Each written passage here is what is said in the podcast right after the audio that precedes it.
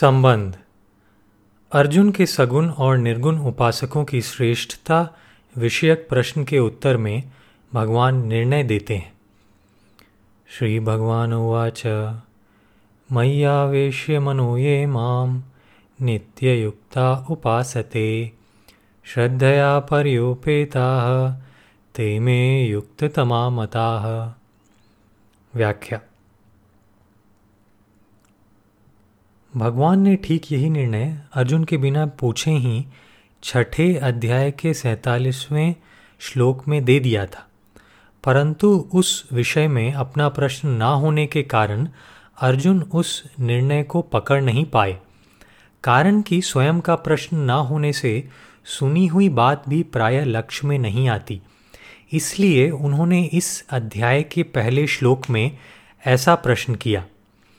इसी प्रकार अपने मन में किसी विषय को जानने की पूर्ण अभिलाषा और उत्कंठा के अभाव में तथा अपना प्रश्न न होने के कारण सत्संग में सुनी हुई और शास्त्रों में पढ़ी हुई साधन संबंधी मार्मिक और महत्वपूर्ण बातें प्रायः साधकों के लक्ष्य में नहीं आती।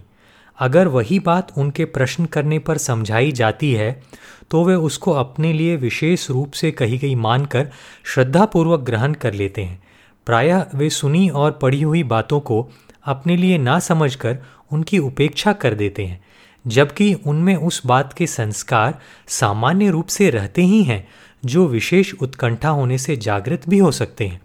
अतः साधकों को चाहिए कि वे जो पढ़ें और सुने, उसको अपने लिए ही मानकर जीवन में उतारने की चेष्टा करें। मैयावेश्य मनो ये माम नित्य युक्ता उपासते। मन वहीं लगता है जहाँ प्रेम होता है। जिसमें प्रेम होता है, उसका चिंतन स्वतः होता है। नित्य युक्ता का तात्पर्य है कि साधक स्वयं भगवान में लग जाए। भगवान ही मेरे हैं और मैं भगवान का ही हूँ। यही स्वयं का भगवान में लगन है। स्वयं का दृढ़ उद्देश्य भगवत प्राप्ति होने पर भी मन बुद्धि स्वतः भगवान में लगते हैं। इसके विपरीत स्वयं का उद्देश्य भगवत प्राप्ति ना हो तो मन बुद्धि को भगवान में लगाने का यत्न करने पर भी वे पूरी तरह भगवान में नहीं लगते। परंतु जब स्वयं ही अपने आप को भगवान का मान ले, तब तो मन बुद्धि भगवान में तल्लीन हो ही जाते हैं। स्वयं करता है और मन बुद्धि करण है। करण कर्ता के ही आश्रित रहते हैं। जब कर्ता भगवान का हो जाए तब मन बुद्धि रूप करण स्वतः भगवान में लगते हैं। साधक से भूल यह होती है कि वह स्वयं भगवान में ना लगकर अपने मन बुद्धि को भगवान में लगाने का अभ्यास करता है। स्वयं भगवान में लगे बिना मन बुद्धि को भगवान में लगाना कठिन है। इसलिए साधकों की यह व्यापक शिकायत रहती है कि मन बुद्धि भगवान में नहीं लगते। मन बुद्धि एकाग्र होने से सिद्धि तो हो सकती है पर कल्याण स्वयं के भगवान में लगने से ही हो, होगा। उपासना का तात्पर्य है स्वयं को भगवान के अर्पित करना कि मैं भगवान का ही हूँ और भगवान ही मेरे हैं। स्वयं को भगवान के अर्पित करने से नाम जप चिंतन ध्यान सेवा पूजा आदि तथा शास्त्रविहित क्रिया मात्र स्वतः भगवान के लिए ही होती है। शरीर प्रकृति का और जीव परमात्मा का अंश है। प्रकृति के कार्य शरीर, इंद्रिया, मन, बुद्धि और अहम से तादात में ममता और कामना ना करके केवल भगवान का हूँ, भगवान मेरे हैं। ऐसा कहने या मानने वाला भगवान से कोई नया संबंध नहीं जोड़ता। चेतन और नित्य होने के कारण जीव का भगवान से संबंध स्वतः सिद्ध है। किंतु उस नित्य सिद्ध वास्तविक संबंध को भूलकर जीव ने अपना संबंध प्रकृति एवं उसके कार्य शरीर से मान लिया, जो अवास्तविक है। अतः जब तक प्रकृति से माना हुआ संबंध है, तभी तक भगवान से अपना संबंध मानने की आवश्यकता है। प्रकृति से माना हुआ संबंध टूटते ही भगवान से अपना वास्तविक और नित्य सिद्ध संबंध प्रकट हो जाता है। उसकी स्मृति प्राप्त हो जाती है। नष्टो मोह स्मृतिर्लब्धा। जड़ता प्रकृति के सम्मुख होने के कारण, अर्थात उससे सुख भोग करते रहने के कारण, जीव शरीर से मयपन का संबंध जोड़ लेता है। अर्थात मैं शरीर हूँ, ऐसा मान लेता है। इस प्रकार शरीर से माने हुए संबंध के कारण वह वर्ण, आश्रम, जाति, नाम, व्यवसाय तथा बालकपन, जवानी आदि अवस्थाओं को बिना याद किए भी स्वाभाविक रूप से अपनी ही मानता रहता है, अर्थात अपने को उनसे अलग नहीं मानता। जीव की विजातीय शरीर और संसार के साथ भूल से की हुई संबंध की मान्यता भी इतनी दृढ़ रहती है कि बिना याद किए सदा याद रहती है। अगर वह अपने सजातीय, चेतन और नित्य, परमात्मा के साथ अपने वास्तविक संबंध को पहचान ले तो किसी भी अवस्था में परमात्मा को नहीं भूल सकता। फिर उठते, बैठते, खाते, पीते, सोते, जागते, हर समय प्रत्येक अवस्था में भगवान का स्मरण चिंतन स्वतः होने लगता है। जिस साधक का उद्देश्य सांसारिक भोगों का संग्रह और उनसे सुख लेना नहीं है प्रत्युत एकमात्र परमात्मा को प्राप्त करना ही है उसके द्वारा भगवान से अपने संबंध की पहचान आरंभ हो गई। ऐसा मान लेना चाहिए। इस संबंध की पूर्ण पहचान के बाद साधक में मन बुद्धि इंद्रियाँ, शरीर आदि के द्वारा सांसारिक भोग और उनका संग्रह करने की इच्छा बिल्कुल नहीं रहती। वास्तव में एकमात्र भगवान का होते हुए जीव जितने अंश में प्रकृति से सुख भोग प्राप्त करना चाहता है, उतने ही अंश में उसने इस भगवत संबंध को दृढ़तापूर्वक नहीं पकड़ा है। उतने अंश में उसका प्रकृति के साथ ही संबंध है। इसलिए साधक को चाहिए कि वह प्रकृति से विमुख होकर अपने आप को केवल भगवान का ही माने, उन्हीं के सम्मुख हो जाए। श्रद्धया पर्योपेता ते में युक्त तमामता। साधक की श्रद्धा वही होगी, जिसे वह सर्वश्रेष्ठ समझेगा। श्रद्धा होने पर, अर्थात बुद्धि लगने पर, वह अपने द्वारा निश्चित किए हुए सिद्धांत के अनुसार स्वाभाविक जीवन बनाएगा और अपने सिद्धांत से कभी विचलित नहीं होगा। जहाँ प्रेम होता है, वहाँ मन लगता है, और जहाँ श्रद्धा होती है, वहाँ बुद्धि लगती है। प्रेम में प्रेमास्पद के संग की तथा श्रद्धा में आज्ञा पालन की मुख्यता रहती है। एकमात्र भगवान में प्रेम होने से भक्त को भगवान के साथ नित्य निरंतर संबंध का अनुभव होता है। कभी वियोग का अनुभव होता ही नहीं। यही बात छठे अध्याय के सैतालीसवें श्लोक में समय युक्त तमो मतः एक वचनांत पद से कही जा चुकी है।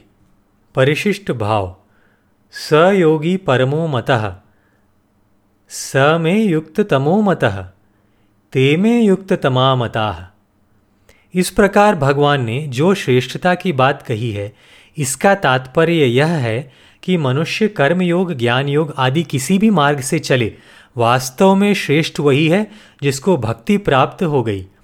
कर्मयोगी और ज्ञान योगी तो अंत में भक्ति प्राप्त होती है, पर भक्ति योगी आरंभ से ही भक्ति में लगा है। जो कि कर्मयोग तथा ज्ञान योग का फल है, इसलिए वह सबसे श्रेष्ठ है। ज्ञान और भक्ति दोनों ही संसार का दुख दूर करने में समान है, परंतु दोनों में ज्ञान की अपेक्षा भक्ति की महिमा अधिक है। ज्ञान में तो अखंड रस की प्राप्ति होती है, पर भक्ति में अनंत रस की प्राप्ति होती है। अनंत रस में प्रतिक्षण बढ़ने वाला, लहरों वाला, उछाल वाला एक बहुत विलक्षण आनंद है। जैसे संसार में किसी वस्तु का ज्ञान होता है कि ये रुपये हैं, यह घड़ी है आदि तो यह ज्ञान केवल अज्ञान को मिटाता है। ऐसे ही तत्व ज्ञान केवल अज्ञान को मिटाता है। अज्ञान मिटाने से दुख, भय जन्म मरण रूप, बंधन, ये सब मिट जाते हैं। परंतु प्रेम भक्ति ज्ञान से भी विलक्षण है। ज्ञान भगवान तक नहीं पहुंचाता, पर प्रेम भगवान तक पहुंचाता है।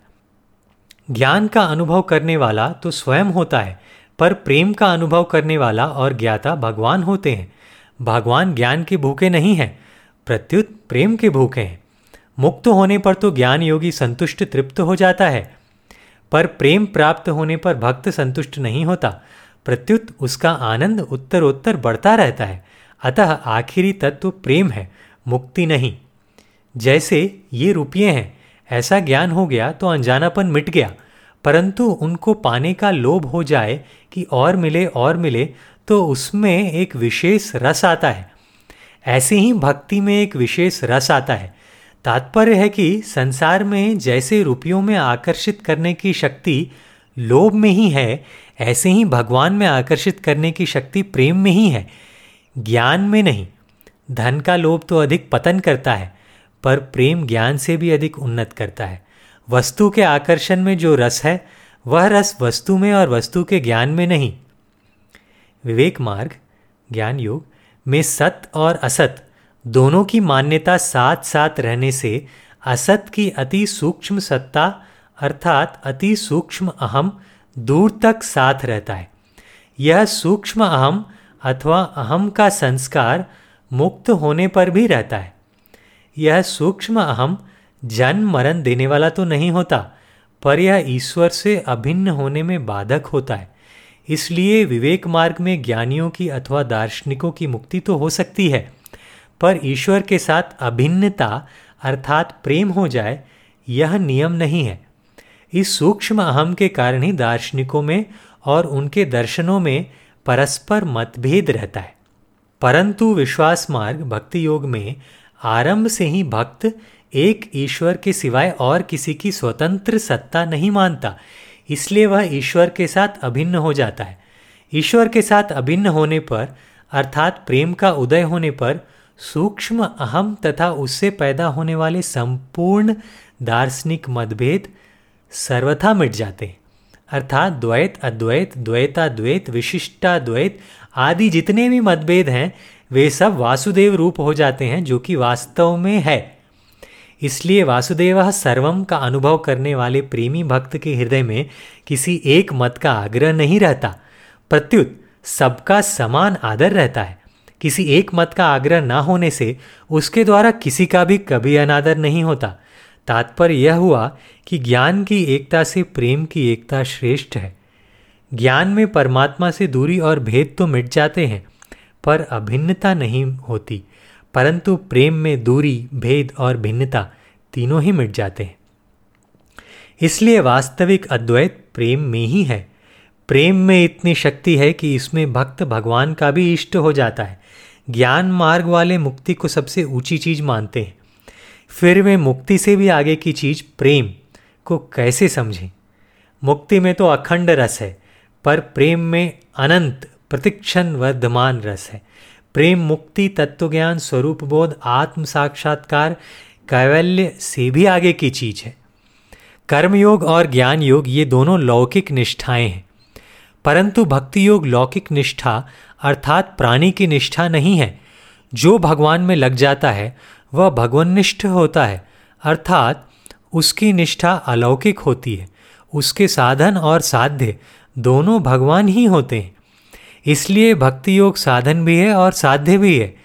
तभी कहा है, भक्तया संजातया भक्तया। अर्थात भक्ति से भक्ति पैदा होती है। श्रवण, कीर्तन, स्मरण, पाद सेवन, अर्चन, वंदन, दास्य, सख्य और आत्मनिवेदन, यह नौ प्रकार की साधन भक्ति है। और इससे आगे प्रेम लक्षण भक्ति, साध्य भक्ति है। जो कर्म योग और ज्ञान योग सबकी साध्य है। यह साध्य भक्ति ही सर्वोपरि प्रापनीय तत्व है। ज्ञान योग में साधक सत असत के विवेक को महत्व देकर असत का त्याग करता है। असत का त्याग करने से त्यागी की और त्याज्य वस्तु की सत्ता भाव रूप से बहुत दूर तक साथ रहती है। इसलिए ज्ञान योग में असत का सर्वथा त्याग बहुत देरी से होता है। कर्मयोग में साधक असत वस्तुओं को त्याज ना मानकर सेवा सामग्री मानता है। त्याग करने में निकृष्ट वस्तु तो सुगमता से छूटती है, पर अच्छी वस्तु को छोड़ना कठिन होता है। अतः अच्छी वस्तु का त्याग करने की अपेक्षा उसको दूसरे की सेवा में लगाना सुगम पड़ता है। निष्काम भावपूर्वक दूसरों की सेवा में लगाने से असत का त्याग सुगमता से और जल्दी हो जाता है। भक्ति योग में जगत को भगवान का अथवा भगवत स्वरूप मानने से जगत असत बहुत शीघ्र लुप्त हो जाता है और भगवान रह जाते हैं। इस प्रकार ज्ञान योग की अपेक्षा कर्म योग में असत, जड़ता का शीघ्र त्याग होता है और कर्मयोगी अपेक्षा भक्ति योग में असत का शीघ्र त्याग होता है, क्योंकि भक्ति में असत रहता ही नहीं। सद सच्चा हम अतः ज्ञान योग से कर्मयोग श्रेष्ठ है। तयोस्तु कर्म संन्यासात कर्म योगो विशिष्यते, और कर्मयोग से भक्ति योग श्रेष्ठ है। योगी नाम अपि सर्वेशा मदगते नानांतरात्मना।